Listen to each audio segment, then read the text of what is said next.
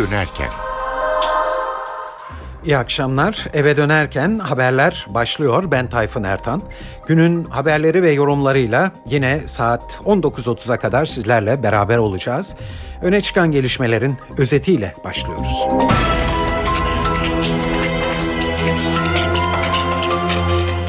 Anayasanın değiştirilmesi teklif dahi edilemez hükmündeki ilk üç maddesi için yeni bir öneri gündemde. AKP'nin uzlaşma komisyonuna getireceği bu yeni öneride Türkiye Cumhuriyeti'nin dili Türkçedir ifadesi Türkiye Cumhuriyeti'nin resmi dili Türkçedir şeklinde değişiyor. Yeni Papa Arjantinli Kardinal Jorge Mario Bergoglio. Bergoglio bin yıldan daha uzun bir süredir Avrupa dışından seçilen ilk papa oldu ve birinci Francis adını aldı. Fizik biliminde yeni bir dönem başlıyor. Avrupa Nükleer Araştırma Merkezi CERN, evrenin nasıl oluştuğuna ışık tutacak araştırmada gelinen son noktayı açıkladı. Higgs bozonunun var olduğu kesinliğe yakın derecede doğrulandı. Trafikte kontroller sıkılaştırılıyor, hız, ışık ihlali ve emniyet kemeri denetimleri arttırılıyor. Artık radarla hız kontrolü yollara uyarı levhası koymadan yapılacak. Ve Fenerbahçe UEFA Avrupa Ligi'nde çeyrek finale kalmak için bu akşam Victoria Pilsen'le karşılaşıyor.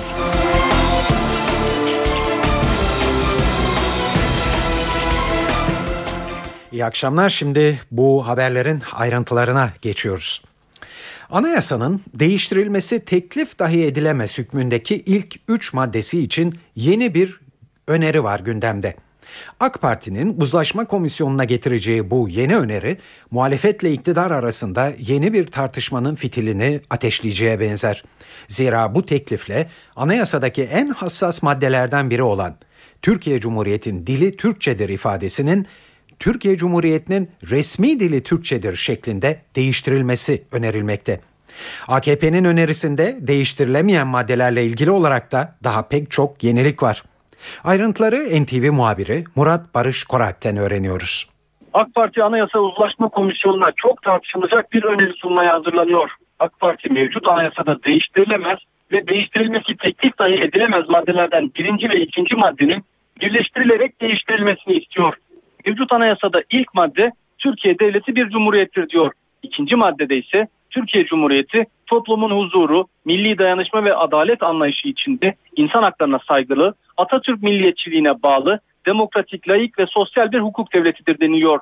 Uzlaşma komisyonuna götürülecek öneri metninde ise bu iki madde birleştiriliyor.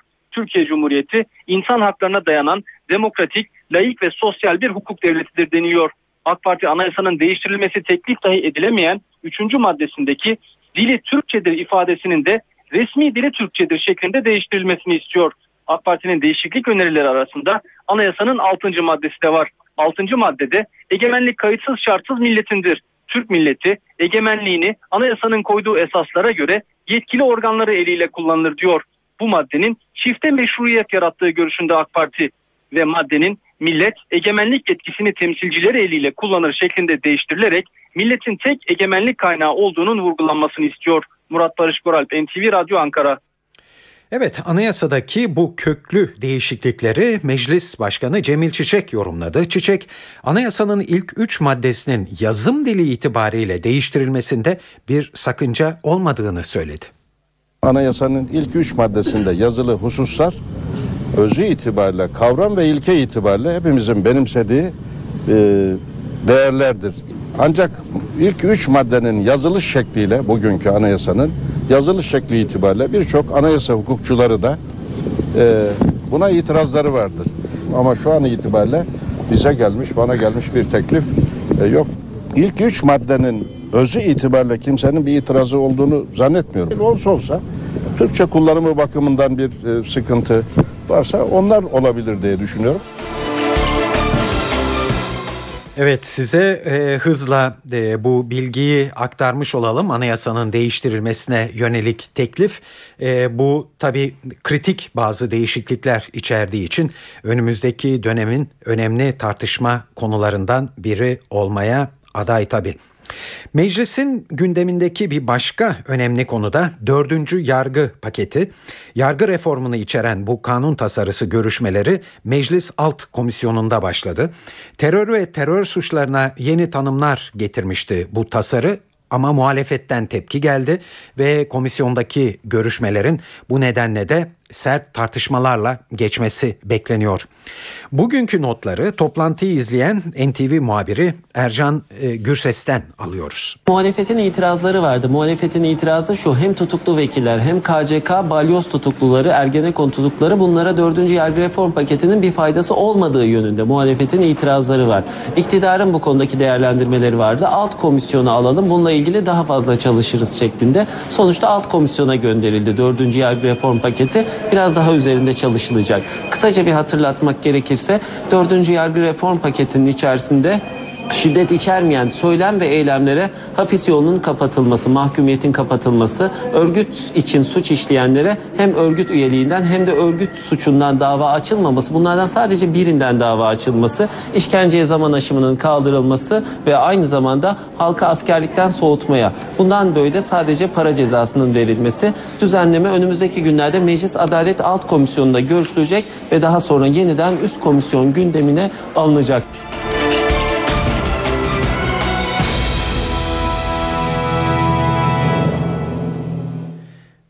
Katoliklerin başkenti Vatikan dün hem yeni papayı seçti hem de tarihinde bir ilke imza attı. Yeni papa Arjantinli kardinal Jorge Mario Bergoglio. Bin yıldan daha uzunca bir süredir Avrupa dışından seçilen ilk papa oldu Bergoglio ve Francis adını aldı.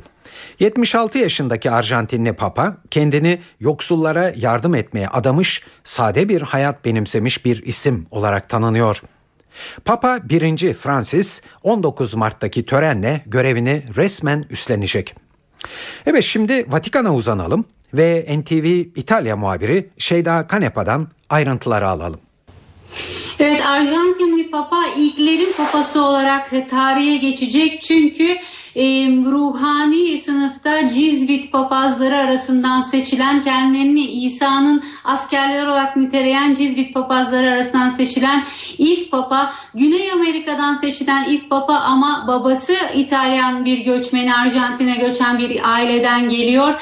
E, ve e, Francis ismini alan ilk papa çok iddialı bir isim Aziz Francis ismi çünkü Aziz Francis 13. yüzyılda dünyevi bütün nimetlerden feragat ederek kendisini dine adayan sonradan aziz mertebesine e, ulaşan bir rahip. E, Papa'nın böyle bir isim seçmesi gelecekteki politikasına m, ait bir işaret olarak da gösteriliyor. Son derece mütevazi bir kişiliği olan bu papanın ileride de e, bir güç timsali olan ve yüzyıllardır iktidar savaşlarıyla gündeme gelen kiliseyi daha ruhani bir platforma taşıyacağı, yoksullara daha yakın olacağı ve e, insanlığı e, çeşitli uluslarda yaşayanları birbirine yakınlaştıracak bir kardeşlik politikası izleyeceği ve Vatikan'ın şatafatlı, ihtişamlı imajının e, yerle bir e, edilmesi için elinden geleni yapacağım ve halka yakın, insanlığa yakın bir politika izleyeceği düşünülüyor. Evet, Buenos Aires doğumlu Jorge Mario Bergoglio'nun Papa olarak seçilmesi başta memleketi Arjantin olmak üzere Latin Amerika'da büyük coşkuyla karşılandı. Papa'nın Arjantinli olması diğer Güney Amerika ülkelerinde de tabi sevinç yarattı. Latin Amerika'yı çok iyi tanıyan gazeteci Aslı Pelit yerinden Buenos Aires'ten oradaki havayı aktarıyor. Arjantinliler e, Katolik Kilisesi'nin başına bir Arjantin'in geçmesini tahmin edersiniz gibi ki çok büyük e, bir sevinçle karşıladılar. Dün akşam e, kararın açıklanmasından itibaren katedralin önünde toplanan halk e, sabaha kadar neredeyse e, devam etti kutlamalarına.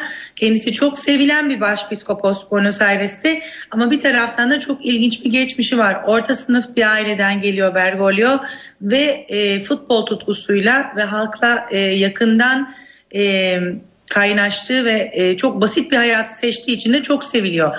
Latin Amerika'dan ilk defa bir katedral seçildi ki Latin Amerika bildiğiniz gibi Katolik nüfusun en yüksek olduğu bölgelerden, kıtalardan bir tanesi. E, Bergoglio'nun tarihine bakarsak e, birkaç dönemde Arjantin hükümetiyle aralarında e, değişik noktalarda e, problemler olmuş. Diktatörlük döneminde e, bir süre e, suçlandığı bir dönem var. Çünkü kaybolan rahipler ve kaybolan insanların e, kurtarmadığı için adı gündeme geliyor 2010 yılında yapılan bir araştırmada ama bu iddiaların hiçbiri aslında kanıtlanamıyor. 2006 yılında kendisi Buenos Aires Başpiskoposu iken 24 Nisan'da yaptığı törende Türkiye Cumhuriyeti'nin Ermeni soykırımını tanımak için e, çağrıda bulunuyor. Bu da önemli bir detay ve en son hükümetle e, sürtüştüğü nokta Cristina Kirchner devlet başkanı Arjantinli homoseksüel evlilikleri onaylatmaya çalışırken Başpiskopos bunun Tanrı'nın emirlerine karşı e, bir karar olduğunu söyleyerek e, reddetmiş ve karşı durmuştu. Fakat yine de bildiğiniz gibi parlamentodan bu karar geçti ve Arjantin homoseksüel evlilikleri onayladı. Dünya liderleri birbiri ardına Papa 1. Francis'i tebrik ettiler ve başarılar dilediler. Liderlerin Papa'dan ortak dileği dünya barışına katkıda bulunması. Papa 1. Francis'i kutlayan liderlerden biri Amerika Birleşik Devletleri Başkanı Barack Obama oldu. Yazılı bir mesaj yayınladı Obama ve insanların barış, güven ve huzur içerisinde yaşaması için Papa ile birlikte çalışmayı dört gözle bekliyorum dedi. Birleşmiş Milletler Genel Sekreteri Ban Ki-moon da Papa'yı bir video mesajıyla tebrik etti. On this momentous occasion, Vatikan ile barışı güçlendirmek, sosyal adaleti sağlamak, kıtlığı ve yoksulluğu yok etmek gibi ortak hedefler taşıyoruz. Dünyanın karşılaştığı problemlerin sadece diyalogla çözüleceğine inanıyoruz. Bunun için birlikte çalışmayı sürdüreceğimize eminim. Evet en ilginç tepki ise Chavez'in hedef, halefi olmaya aday Maduro'dan geldi. Maduro bu işte Chavez'in parmağı var dedi. Liderimiz yükseklere ulaştı. O şimdi İsa ile yüz yüze. Güney Amerikalı bir papa seçilmesinde etkili oldu. İsa Güney Amerika'nın vaktinin geldiğini ilan etti. Evet Maduro böyle diyordu. Ee, Almanya Başbakanı Angela, Angela Merkel de Papa 1. Francis'ten insanlığa sadece inanç noktasında değil, barış ve adalet için de yol göstermesini istedi. Fransa Cumhurbaşkanı François Hollande tebriklerini ifade etti ve Fransa ile Vatikan arasında güvene dayalı ilişkinin süreceğini söyledi.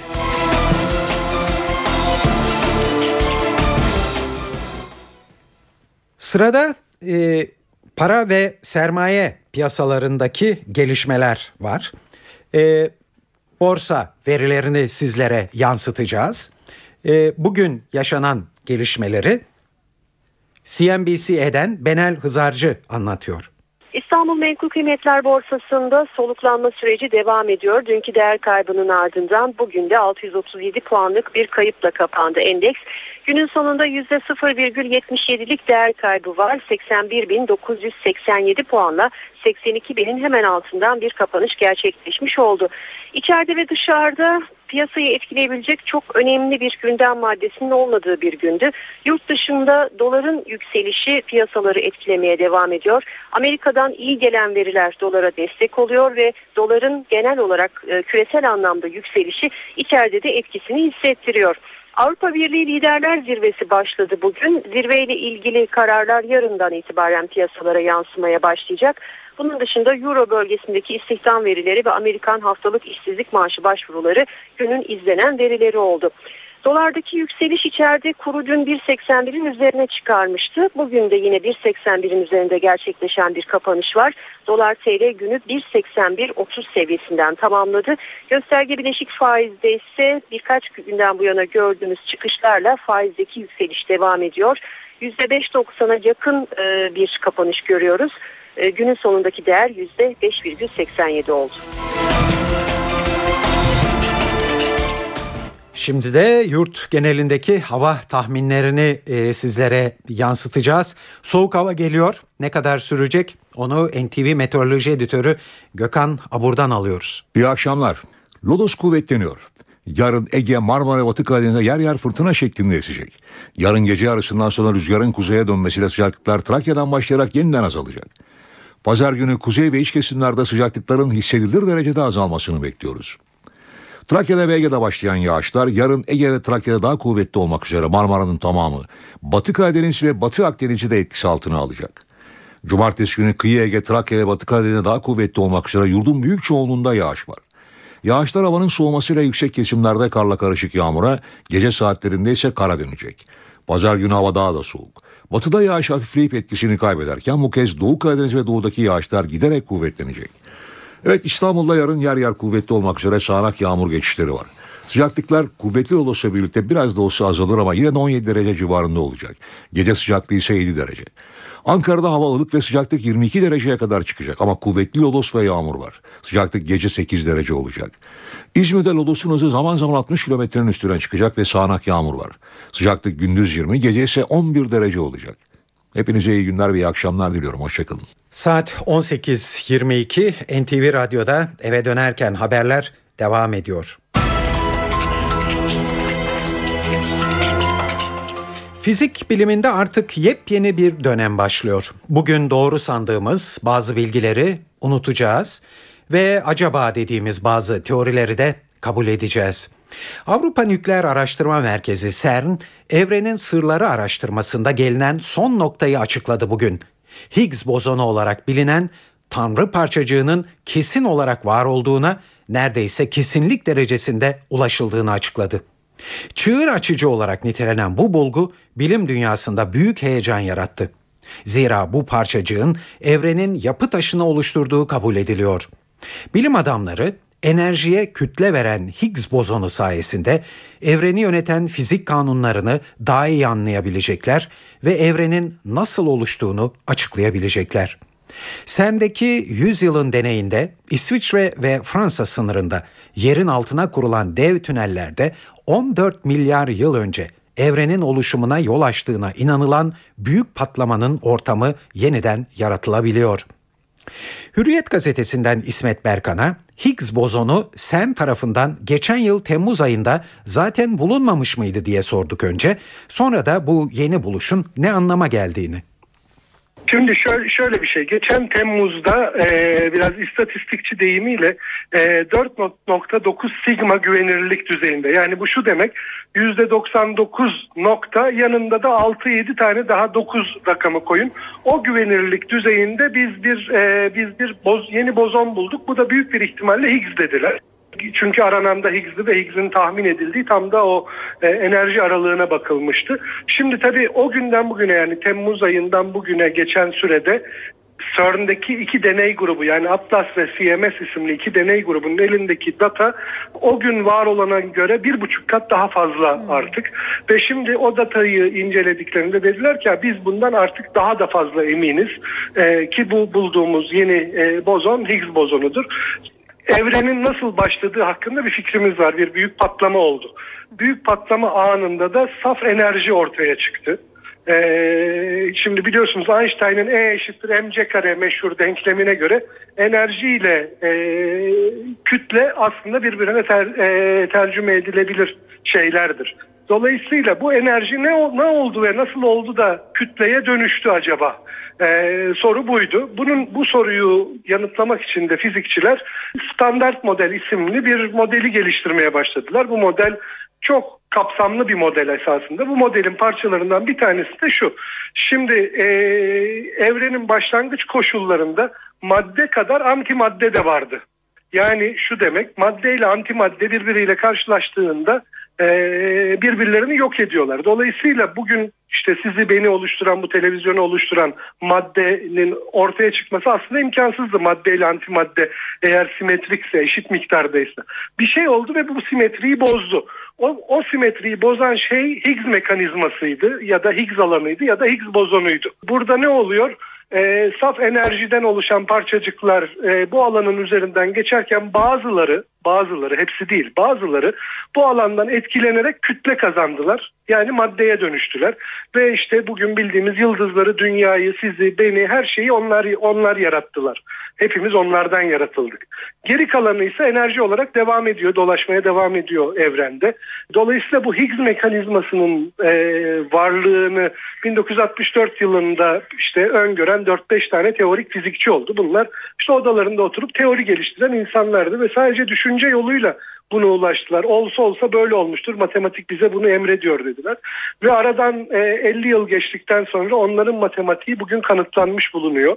E, bu da bence yani insan düşüncesi, insan zihninin gücü bakımından çok büyük bir zaferi, zafer gününü ifade ediyor. Futbolda gözler UEFA Avrupa Ligi'nde çeyrek final mücadelesi verecek olan Fenerbahçe'ye çevrilmiş durumda bugün. Avrupa Ligi 3. tur ilk maçında deplasmanda Çek Cumhuriyeti'nden Victoria Pilsen'i 1-0 mağlup eden Sarı Lacivertliler son 8 takım arasına kalmak için bu akşam sahaya çıkıyor. Fenerbahçe UEFA'dan aldığı ceza nedeniyle yine seyircisiz oynayacak. Bu zorlu maçla ilgili son notları NTV Spor muhabiri Aykut Yıldırım'dan öğreniyoruz. Fenerbahçe UEFA Avrupa Ligi'nde bir kez daha taraftarsız boş tribünler önünde bir karşılaşmaya çıkacak.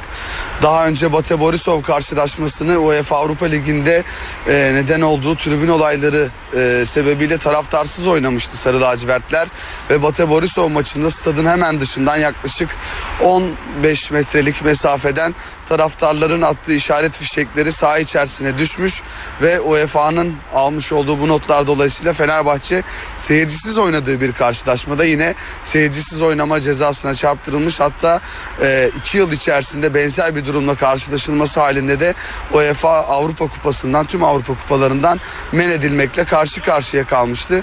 Bugün e, stadın etrafında geniş güvenlik önlemleri alındığını söyleyebiliriz. E, iki yıl boyunca bu durum pek de değişmeyecek aslında. E, tribünde taraftarların olduğu e, zamanlarda da Fenerbahçe taraftarının çok dikkatli olması gerekiyor. E, bugün yine stadın dışarısından atılacak herhangi bir yabancı maddeye karşılıklı polis stadın yaklaşık bir kilometrelik çevresinde çeşitli yerlerde güvenlik önlemleri almış durumda. E, bugün e, geçmişteki gibi bir olayın yaşanmamasına özen gösterdiklerini söyleyebiliriz. Bakacak olursak e, müsabakaya Fenerbahçe açısından çok önemli bir karşılaşma. Son 8'e kalacak eğer Fenerbahçe bugün Victoria Pilsen'i elerse. Fenerbahçe tarihi açısından UEFA Avrupa Ligi'nde bu bir ilk olacak. İlk karşılaşmada Çek Cumhuriyeti'nde deplasmanda 1-0 kazanmayı başarmıştı temsilcimiz. Bu da avantajlı bir skor olarak gözüküyor ama Victoria Pilsen'in de bir deplasman takımı olduğunu unutmamak lazım. Bu zamana kadar oynadıkları 7 deplasman karşılaşmasında sadece İspanyol devi Atletico Madrid'e gol atmayı başaramadılar. 7 karşılaşmada toplamda 12 gol atmayı başardı. Çek Cumhuriyeti ekibi bu kritik karşılaşma öncesi Fenerbahçe'de de 3 önemli eksik var. Milli oyuncumuz Emre Belezoğlu statü gereği bu karşılaşmada forma giyemeyecek. Raul Meireles'in 3 maçlık cezası var. Bu karşılaşmada yok ama bu karşılaşmayla birlikte de cezası tamamlanıyor Portekizli oyuncunun. E, Raul Meireles'in de bu karşılaşmada yer almayacağını belirtelim. Peki son olarak temsilcimiz nasıl bir 11 ile sahaya çıkacak? Son olarak muhtemel 11'imize göz atalım. Kalede bugün Volkan Demirel'in görev yapmasını bekliyoruz. Savunma dörtlüsünde Gökhan Gönül, Bekir, Josef Yobo, Reto Zikler. Savunma dörtlüsünün hemen önünde ilk karşılaşmada olduğu gibi Mehmet Topal ve e, Selçuk Şahin ikilisi görev yapacak gibi gözüküyor. Sağda Kayt, ortada Christian Barone bugün. Solda Caner Erkin görev yapacak çünkü Pierre Webo'nun sakatlığı devam ediyor. Webo bugün hücumda olmayacak. Onun yerine Musa Sov'u da e, Fenerbahçe'nin gole en yakın ismi olarak görüyoruz. Tabii Fenerbahçelerin maçı seyircisiz oynayacak olmaları kendileri için büyük bir dezavantaj ve UEFA'dan gelen bir uyarıda da yine hatırlayacaksınız. Eğer bu olay bir kez daha tekrar ederse önümüzdeki iki yıl içinde Fenerbahçe'nin Avrupa kupalarından men edileceğini duyurmuştu UEFA. Eski Fenerbahçeli futbolcu Semih Yuvakoran karşılaşmanın seyircisiz oynanacak olmasının sıkıntı yaratacağını düşünüyor. Ya düşünüyorum da antrenman dahi yaparken orada iki tane seyircinin gelmesi bize bir keyif verirdi. Düşün antrenmanda dahi biz seyirci gelmediği zaman moralimiz bozuluyordu. E şimdi düşünebiliyor? Maça çıkıyorsunuz ve böyle bir önemli maça çıkıyorsunuz. Sizin 12. adam dediniz. E, sizi e, güçlendiren, sizin arkanızda bir güç olan, sizi iten, o maça konsantre eden, o maça inanılmaz bir şekilde hazırlayan, daha ısınırken daha tüylerinizin diken diken olduğu bir e, arkanızdaki grup şu an sessizlik. Ben bu maçtan korkuyorum. Ne yalan söyleyeyim. Ee, özellikle bu tip maçlarda seyirci faktörü çok ön plana çıkıyor. Yani ben şahsen e, seyirci olduğu zaman çok daha performansımın çok daha yüksek olduğunu, bir kere çok daha e, iyi şeyler yapmaya çalıştığınızı. Tabii ki sonuçta televizyonlar var, izlenecek, herkes izleyecek ama ya bir oyuncunun performansını etkileyen, iyi yönde etkileyen bir seyirciniz arkanızda yok. Ve böylesine önemli bir maçta. Ben bir kere e, bundan başlamak istiyorum. İnşallah hayırlısı olur e, ki e, ilk maça bakarsanız ilk maçta e, zannediyorum hocalar da söyledi Fenerbahçe'yi pek incelememişler. Fenerbahçe'nin pek ne olduğunu da e, bilmeden e, Napoli'den aldıkları 5 e, farklı galibiyetle bir havalara da girmişler. O havayla e, şans e, Fenerbahçe'nin e, yanaydı öyle diyelim. O havayla Fenerbahçe karşılaşmasına çıktıklarında çarpıldılar. Bu maç öyle olmayacak. Evet Fenerbahçe ve Victoria Pilsen arasındaki bu kritik e, maçı saat 22.05'te Star TV'den izleyebileceksiniz. Tabii NTV Radyo'dan da tercih ederseniz canlı olarak dinleyebilirsiniz.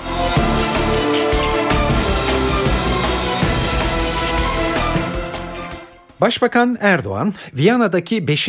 Medeniyetler İttifakı forumunda Siyonizmin insanlığa karşı suç olarak sayılması gerektiğini söylemiş ve Batı dünyasından pek çok tepki yükselmişti hatırlayacaksınız.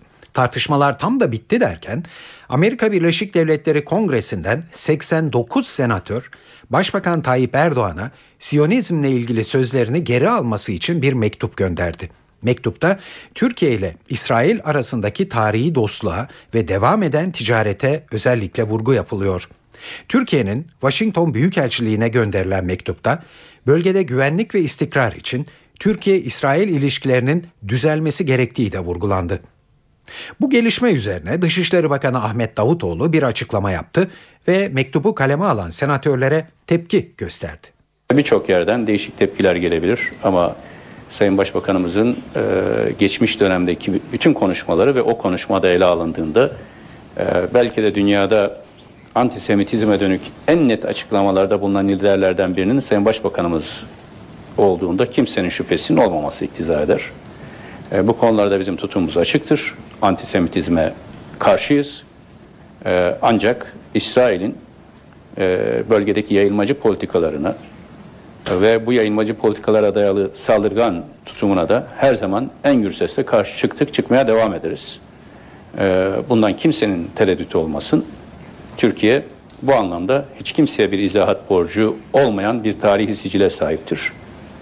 Bütün Avrupa'da gettolar e, e, yaşanırken, Holocaust yaşanırken son 600 yıl içinde ülkemiz her tür Yahudi e, cemaati için bir sığınak olmuştur. Bundan sonra da insan hakları konusunda sıkıntı çeken her topluma kapımıza çıktık. Kimse bu konuları istismar ederek Türkiye'nin bu bembeyaz siciline e, leke getirmeye çalışmamalıdır. Saat 18.39 NTV Radyo'da eve dönerken haberleri dinliyorsunuz.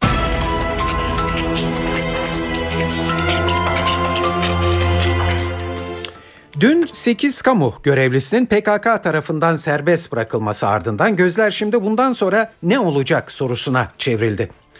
Bundan sonra gündemde neler var baktığımızda gündemde bir yandan Öcalan'ın gönderdiği mektuplara verilen karşılığın bir heyet tarafından İmralı'ya götürülecek olması var ki bu ziyaretin çok da gecikmeden gerçekleşeceği doğrultusunda işaretler var.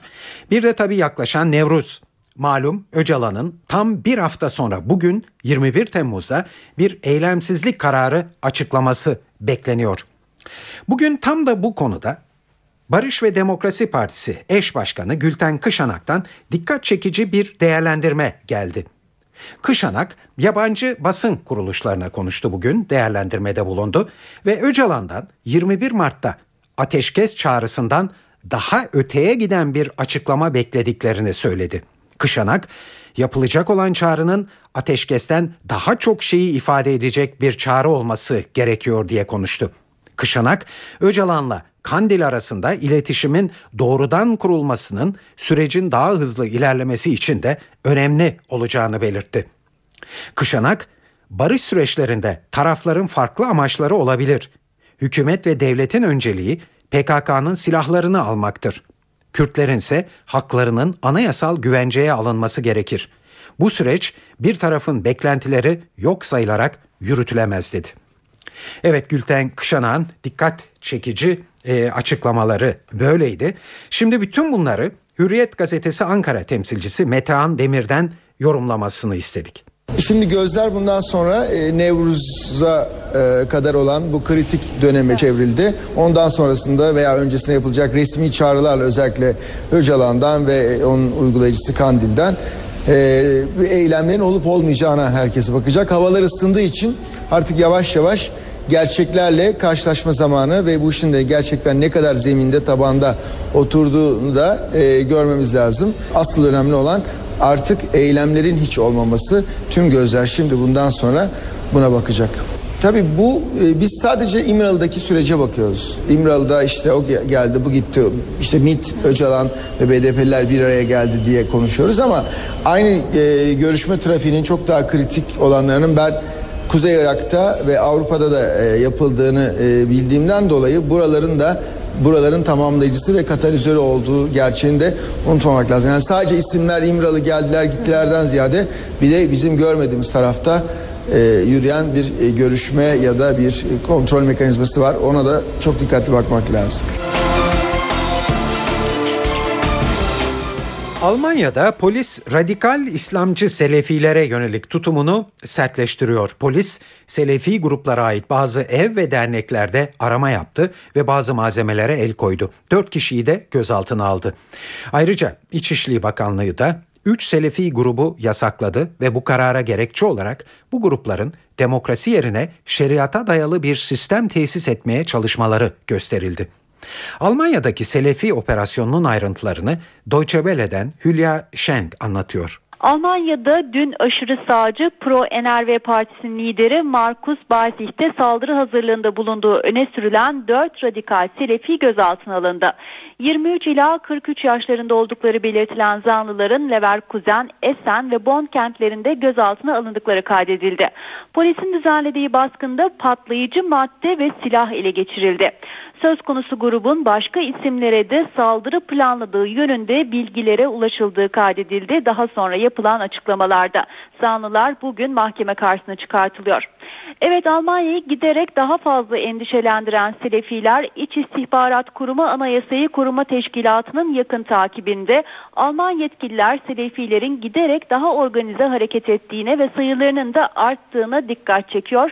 Nitekim dün ayrıca Almanya'nın Kuzey Ren-Vesfalya ve Hessen eyaletlerinde emniyet güçleri Selefi gruplara ait yaklaşık 20 ev ve dernekte de arama yaptı. Polis baskın sırasında çok sayıda dizüstü bilgisayar, telefon, belge, propaganda malzemesi ve nakit paraya el koydu. Operasyonla ilgili bir açıklama yapan Alman İçişleri Bakanı Hans-Peter Friedrich, Selefilere bağlı 3 derneğin faaliyetlerine de yasak getirildiğini açıkladı. İçişleri Bakanı yasaklanan derneklerin Almanya'daki özgür demokratik düzenle bağdaşmadığını söyledi. İç İstihbarat Kurumu Anayasayı Koruma Teşkilatı'nın başkanı Hans-Georg Massen de Selefi gruplardan kaynaklanan tehlikenin geçtiğimiz yıllarda artış gösterdiğine dikkat çekti. Güvenlik makamlarının verdiği bilgiye göre Almanya genelinde yaklaşık 4500 Selefi bulunuyor. Evet Almanya'dan gelişmeler böyle. Evet bu bilgileri Deutsche Welle'den Hülya Schenk anlatıyordu. Venezuela'nın 5 Mart'ta yaşamını yitiren eski devlet başkanı Hugo Chavez'in ölümüyle ilgili iddialar gündemden düşmüyor. 2011'de Chavez, Latin Amerika'da arda arda kansere yakalanan liderlere dikkat çekmiş ve hastalığının emperyalist güçler tarafından enjekte edilmiş olabileceğini söylemişti. Şimdi yönetim Chavez'in ölümüne neden olan kanserin zehirlenmeden kaynaklandığı yönündeki iddiaları araştırmaya hazırlanıyor. Resmi bir komite oluşturulacak bu amaçla ve yabancı ülkelerden bilim adamları da bu komiteye davet edilecek. Devlet başkanlığına vekalet etmekte olan Nicolas Maduro, Chavez'in karanlık güçler tarafından zehirlendiğine dair sezgilerinin olduğunu belirtti kendi ifadesiyle ve gerçeği arayacağız diye konuştu. Maduro ayrıca bir süredir tartışılan Chavez'in mumyalanması için geç kaldıklarını açıkladı. Rusya ve Almanya'dan dünyanın en iyi bilim adamları geldi. Ancak bedenin bu aşamadan sonra mumyalanması çok zor olacak. Çünkü bunun için karar verme ve hazırlık çok önce olmalıymış. Kuzey Irak'taki bölgesel Kürt yönetimi başkanı Mesut Barzani, merkezi yönetim Bağdat'ı Kürtlere karşı ayrımcılık yapmakla suçladı. Erbil'de Halepçe katliamının 25. yıl dönümünde konuşan Barzani, Başbakan Nuri El Maliki yönetimine seslenerek ya gerçek bir ortaklık olur ya da herkes kendine uygun gördüğü yolu seçer dedi. Saddam rejiminin düşmesinden 10 yıl sonra İran her açıdan gerçek bir kriz yaşadığına işaret eden Barzani, bunun nedeninin kendi ifadesiyle Irak Başbakanı'nın anayasaya uymaması olduğunu söyledi. Bağdat'la Erbil arasındaki gerilim Irak Meclisi'nin 2013 yılı bütçesini Kürtlerin itirazına rağmen kabul etmesi nedeniyle iyice tırmanmıştı. Amerika Birleşik Devletleri Başkanı Barack Obama'nın gelecek hafta ziyaret etmeyi planladığı Batı Şeria'da tansiyon iyice yükseldi.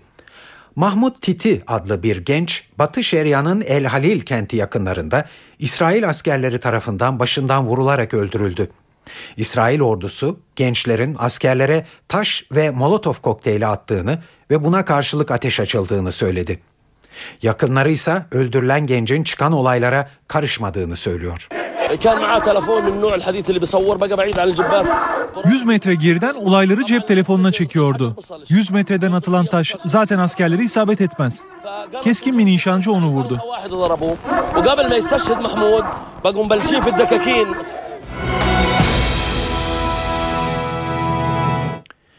Çin'de yeni devlet başkanı Xi Jinping Ulusal Halk Kongresi'nde sembolik bir oylamayla devlet başkanlığı koltuğuna oturan Xi Jinping, dünyanın bu en kalabalık ülkesini 10 yıl boyunca yönetecek. 59 yaşındaki Xi, ordunun da başında olacak. Yeni Çin liderini zorlu görevler bekliyor. Vaatleri arasında Komünist Parti içindeki yolsuzluk ve aşırı harcamalarla mücadele var. Xi, ülkedeki ekonomik yavaşlamaya karşı önlem almayı da hedefliyor. Gelir dağılımındaki eşitsizlikten bıkan Çinliler yeni liderlerinden çok şeyler bekliyor. Sadece konuşmakla olmaz. Sözlerini icraata dökmesi ve halkın sorunlarına çözüm bulması gerekiyor. İşte o zaman desteğimizi alır. Önce yolsuzluğu çözsün. Bir de fiyatların daha fazla yükselmesine engel olsun. İsrail'de 22 Ocak'ta yapılan seçimlerin ardından yeni hükümet kuruldu. Yeni koalisyon hükümetinde Başbakan Benjamin Netanyahu'nun Likud Partiler grubuyla eski Dışişleri Bakanı Avigdor Lieberman'ın Evimiz İsrail Partisi'nin oluşturduğu blok yer alacak. Yeş Atit Partisi'nin lideri ve eski bir televizyon sunucusu olan Yair Lapid ise Maliye Bakanlığı koltuğuna oturacak.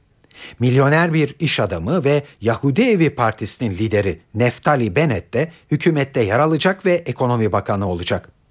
Yeni hükümete eski Dışişleri Bakanı Tzipi Livni de katılıyor. Netanyahu ise yine başbakan.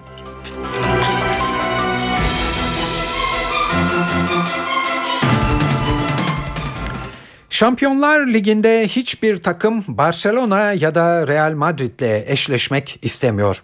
Galatasaray'da farklı düşünmüyor. Başkan Ünal Aysal Şampiyonlar Ligi'nde çeyrek final kupasında Malaga veya Paris Saint Germain'i istiyor.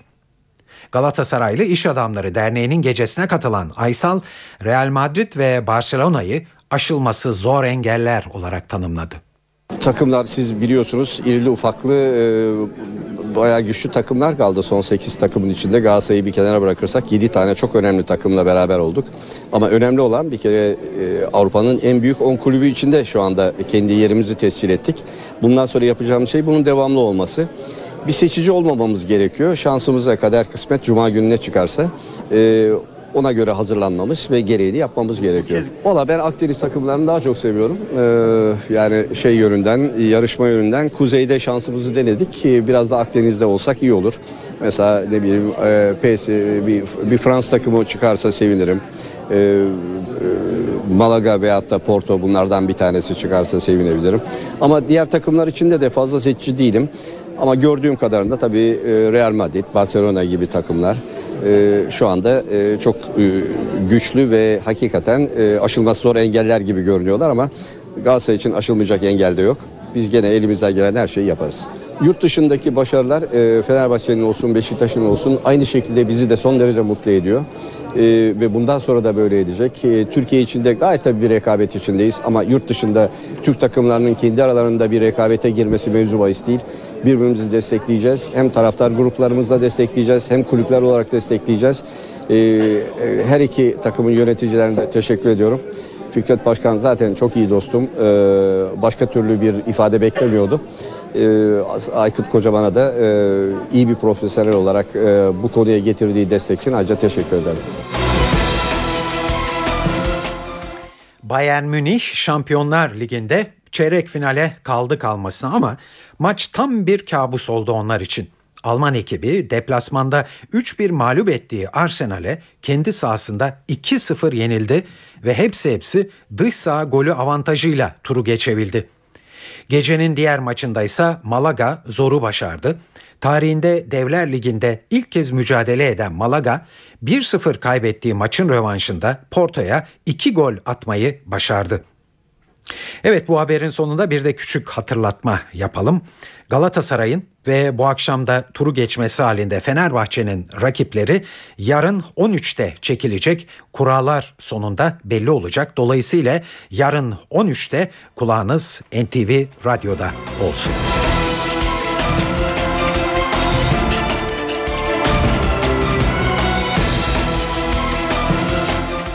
Saat 18.53 NTV Radyo'da eve dönerken haberler günün öne çıkan gelişmelerinin özetiyle başlıyor. Fizik biliminde yeni bir dönem başlıyor. Avrupa Nükleer Araştırma Merkezi CERN, evrenin nasıl oluştuğuna ışık tutacak araştırmada gelinen son noktayı açıkladı. Higgs bozonunun var olduğu kesinliğe yakın derecede doğrulandı. Yeni Papa Arjantinli Kardinal Jorge Mario Bergoglio.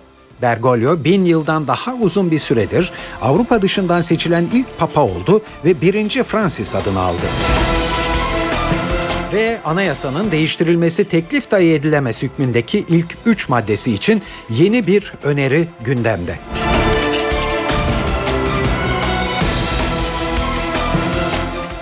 Fizik biliminde artık yepyeni bir dönem başlıyor. Bugün doğru sandığımız bazı bilgilerden vazgeçeceğiz ve acaba dediğimiz bazı teorileri de kabul edeceğiz. Avrupa Nükleer Araştırma Merkezi CERN, evrenin sırları araştırmasında gelinen son noktayı açıkladı. Higgs bozonu olarak bilinen atom altı parçacığın var olduğuna neredeyse kesinlik derecesinde ulaşıldığını açıkladı. Çığır açıcı olarak nitelenen bu bulgu bilim dünyasında tabii büyük heyecan yarattı. Bilim adamları enerjiye kütle veren Higgs bozonu sayesinde evreni yöneten fizik kanunlarını daha iyi anlayabilecekler ve evrenin nasıl oluştuğunu açıklayabilecekler.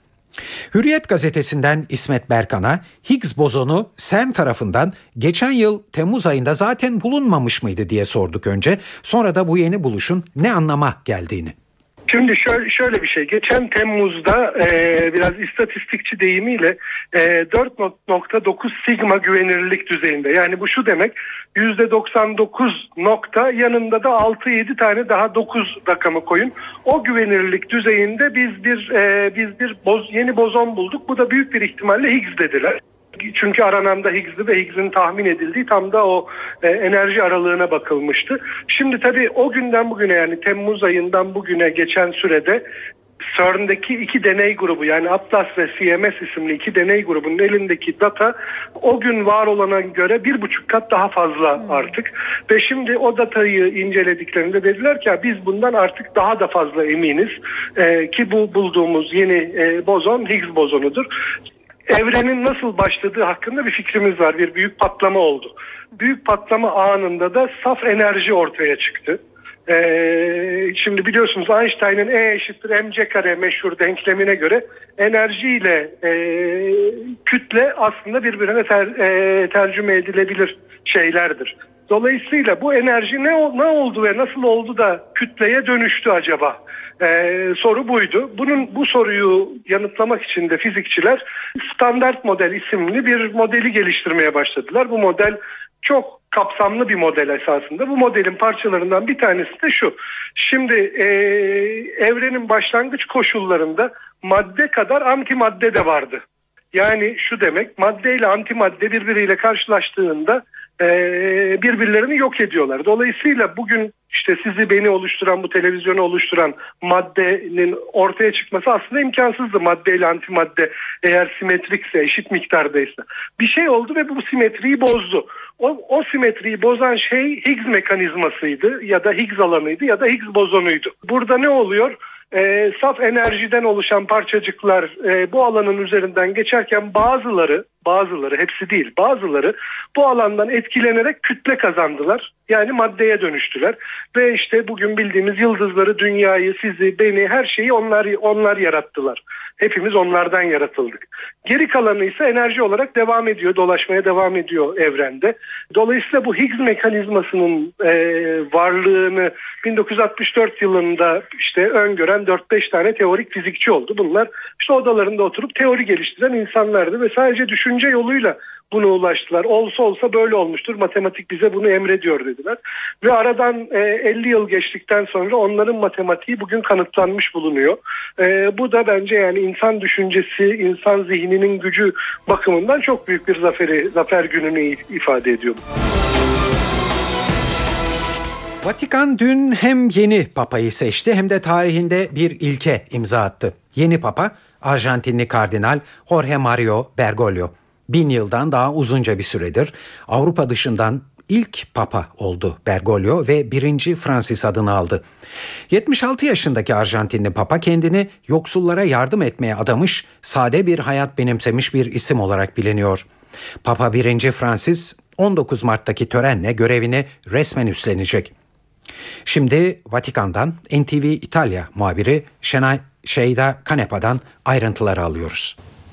Evet Arjantinli Papa ilklerin papası olarak tarihe geçecek. Çünkü e, ruhani sınıfta Cizvit papazları arasından seçilen kendilerini İsa'nın askerleri olarak niteleyen Cizvit papazları arasından seçilen ilk papa Güney Amerika'dan seçilen ilk papa ama babası İtalyan bir göçmeni Arjantin'e göçen bir aileden geliyor e, ve e, Francis ismini alan ilk papa çok iddialı bir isim Aziz Francis ismi çünkü Aziz Francis 13. yüzyılda dünyevi bütün nimetlerden feragat ederek kendisini dine adayan sonradan aziz mertebesine e, ulaşan bir rahip. E, Papa'nın böyle bir isim seçmesi gelecekteki politikasına m, ait bir işaret olarak da gösteriliyor. Son derece mütevazi bir kişiliği olan bu papanın ileride de e, bir güç timsali olan biz yüzyıllardır iktidar savaşlarıyla gündeme gelen kiliseyi daha ruhani bir platforma taşıyacağı, yoksullara daha yakın olacağı ve e, insanlığı e, çeşitli uluslarda yaşayanları birbirine yakınlaştıracak bir kardeşlik politikası izleyeceği ve Vatikan'ın şatafatlı, ihtişamlı imajının e, yerle bir e, edilmesi için elinden geleni yapacağım ve halka yakın, insanlığa yakın bir politika izleyeceği düşünülüyor.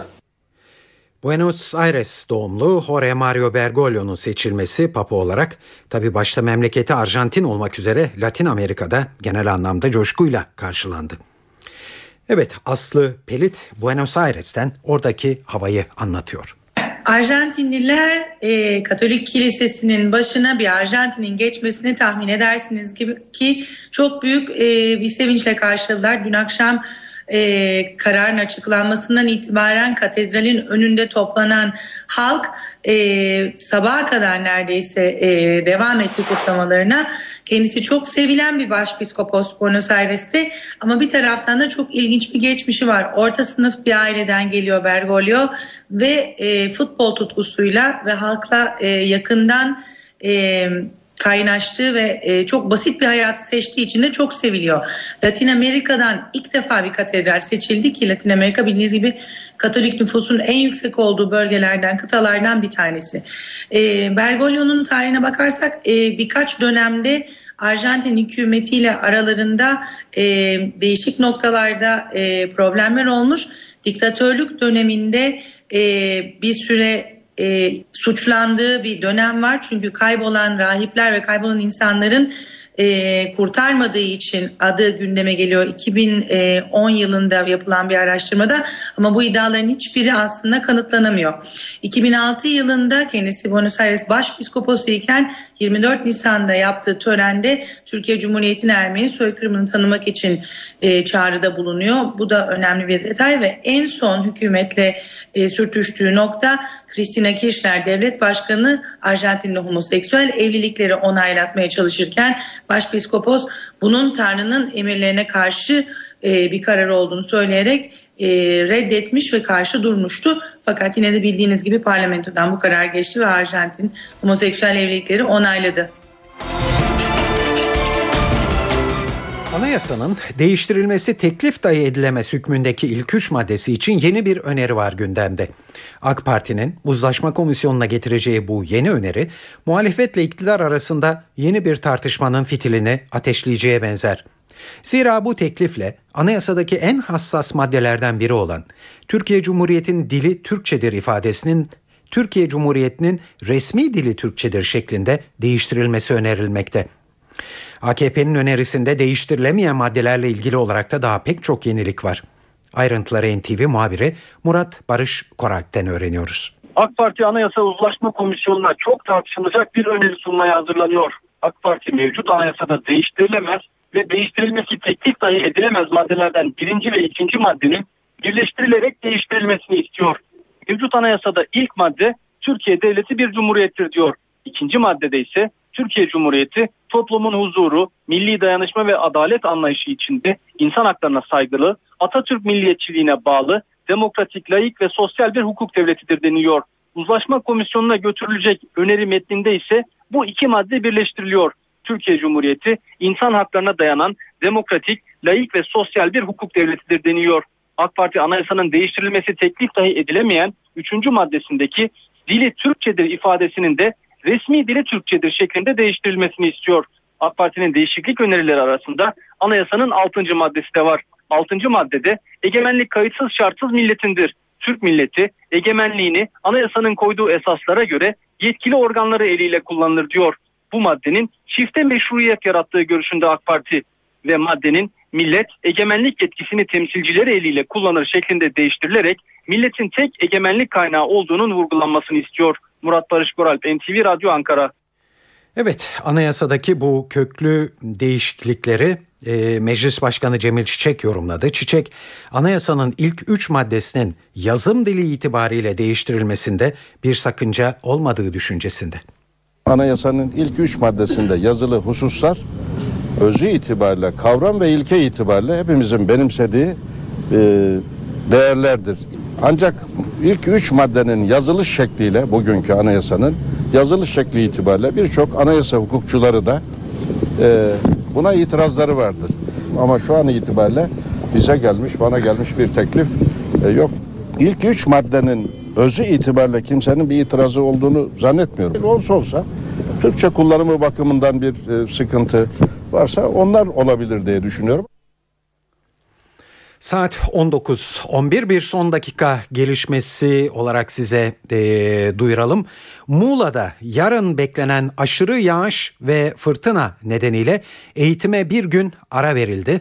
Dolayısıyla bunu e, yarın okullar tatil diyelim çocuklar için. Muğla'da yarın beklenen aşırı yağış ve fırtına nedeniyle eğitime bir gün ara verildi. Eve dönerken haberler devam ediyor.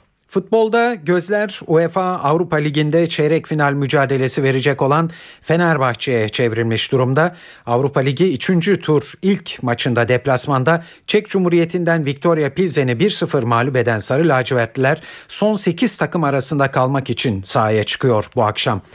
Maçla ilgili notları NTV Spor muhabiri Aykut Yıldırım'dan alıyoruz. Fenerbahçe UEFA Avrupa Ligi'nde bir kez daha taraftarsız boş tribünler önünde bir karşılaşmaya çıkacak. Daha önce Bate Borisov karşılaşmasını UEFA Avrupa Ligi'nde e, neden olduğu tribün olayları e, sebebiyle taraftarsız oynamıştı Sarı Lacivertler. Ve Bate Borisov maçında stadın hemen dışından yaklaşık 15 metrelik mesafeden taraftarların attığı işaret fişekleri saha içerisine düşmüş ve UEFA'nın almış olduğu bu notlar dolayısıyla Fenerbahçe seyircisiz oynadığı bir karşılaşmada yine seyircisiz oynama cezasına çarptırılmış. Hatta e, iki yıl içerisinde benzer bir durumla karşılaşılması halinde de UEFA Avrupa Kupası'ndan tüm Avrupa Kupalarından men edilmekle karşı karşıya kalmıştı. Bugün e, stadın etrafında geniş güvenlik önlemleri alındığını söyleyebiliriz. E, iki yıl boyunca bu durum pek de değişmeyecek aslında. E, tribünde taraftarların olduğu e, zamanlarda da Fenerbahçe taraftarının çok dikkatli olması gerekiyor. E, bugün yine stadın dışarısından atılacak herhangi bir yabancı maddeye karşılıklı polis stadın yaklaşık bir kilometrelik çevresinde çeşitli yerlerde güvenlik önlemleri almış durumda. E, bugün e, geçmişteki gibi bir olayın yaşanmamasına özen gösterdiklerini söyleyebiliriz. Bakacak olursak e, müsabakaya Fenerbahçe açısından çok önemli bir karşılaşma. Son 8'e kalacak eğer Fenerbahçe bugün Victoria Pilsen'i elerse. Fenerbahçe tarihi açısından UEFA Avrupa Ligi'nde bu bir ilk olacak. Evet maçla ilgili ayrıntılar maçı e, saat 22.05'te Star TV'den izleyebilirsiniz. Tabii NTV Radyo'dan da canlı olarak dinleyebileceksiniz. Sürücüler için bir uyarı haberimiz var. Trafikte hız, ışık ihlali ve emniyet kemeri denetimleri arttırılıyor. Artık radarla hız kontrolü yollara uyarı levhası koyulmadan yapılacak. Işık ihlali için ihbar uygulaması başlayacak. Emniyet kemeri denetimleri de arttırılıyor. Emniyet Genel Müdürlüğü trafik kazalarının istenilen ölçüde azaltılamaması nedeniyle trafik yöntemlerini yeniledi. Önlemler bir genelgeyle emniyet ekiplerine de bildirildi. Halen gündüz 5, gecede 3 saat olmak üzere günde 8 saat yapılan hız kontrolleri günün tamamında yapılacak. Emniyet kemeri denetimleri en az %10 oranında arttırılacak. Yeni önlemlerle trafik kazalarının 2020 yılına kadar yarı yarıya azaltılması hedefleniyor. Evet sırada kültür ve sanat haberlerimiz var. Size çeşitli etkinliklerden bir derleme sunuyoruz.